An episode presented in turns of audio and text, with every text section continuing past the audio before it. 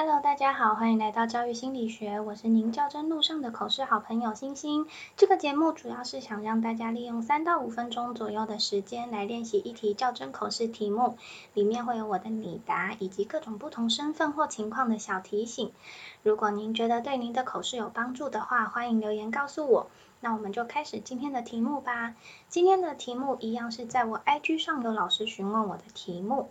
今天的题目是：如果有家长或学生拿你跟其他老师做比较，你会怎么做？以下是我的拟答。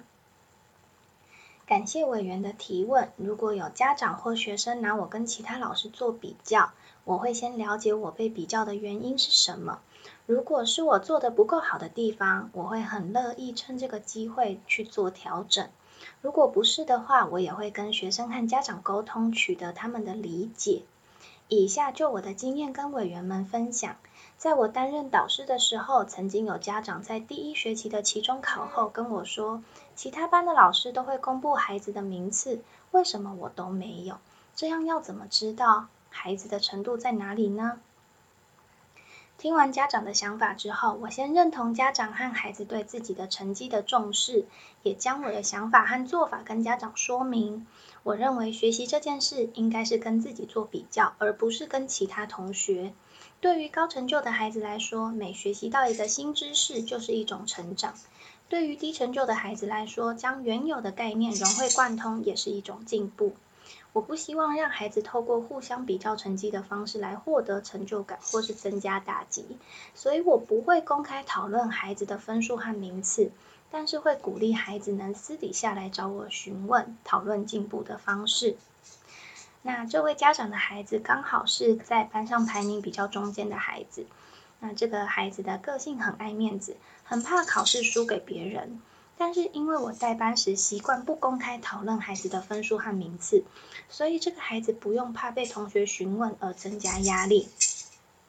也因为我在班上建立了良好的学习风气，透过读书会的成立，让孩子们组成一个正向的学习团体，透过合作学习的方式与目标的设置，让孩子可以不用在一个互相比较的环境中学习。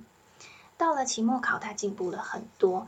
家长也肯定了我原本的理念跟做法，所以当有家长或学生拿我跟其他老师做比较的时候，我会先了解原因，并且视情况做调整，或是跟家长跟学生沟通我的想法，取得彼此的理解，一起为孩子创造一个更温暖正向的学习环境。谢谢委员。这个题目我想讲的是，我们被比较的时候，不一定都是我们不够好，有的时候只是家长或学生对我们不够理解。像我曾经被家长说都要考试了，其他班老师都在帮孩子复习，为什么我还要进行生命教育的相关活动？可是当时我有学生要闹自杀啊，考试会比生命还要重要吗？所以遇到这种问题的时候，如果有实际经验，可以直接跟委员分享。如果真的是有做不好的地方，可以表达你的调整，让委员知道你是一个会反省的人。如果你没有做不好的地方，也不用完全接受家长的指教，让委员了解你是一个有自信，而且会试着跟家长沟通你的理念的老师。以上是我的分享。这几天有老师跟我说，我录 podcast 的声音听起来不是很 OK，要我好好照顾自己，太感谢了。嗯，我录音的时间大多都是早上。趁小孩还没睡醒的时候，先偷偷录，所以连水都还没有喝。没有想到真的被听出来声音状况不太好，我以后会记得起床的时候先喝水。谢谢大家的关心。那今天大大家应该有听到他在旁边叫的声音，因为今天我起床的时候被他发现了，所以我就先去顾小孩喽。我们明天再见，拜拜。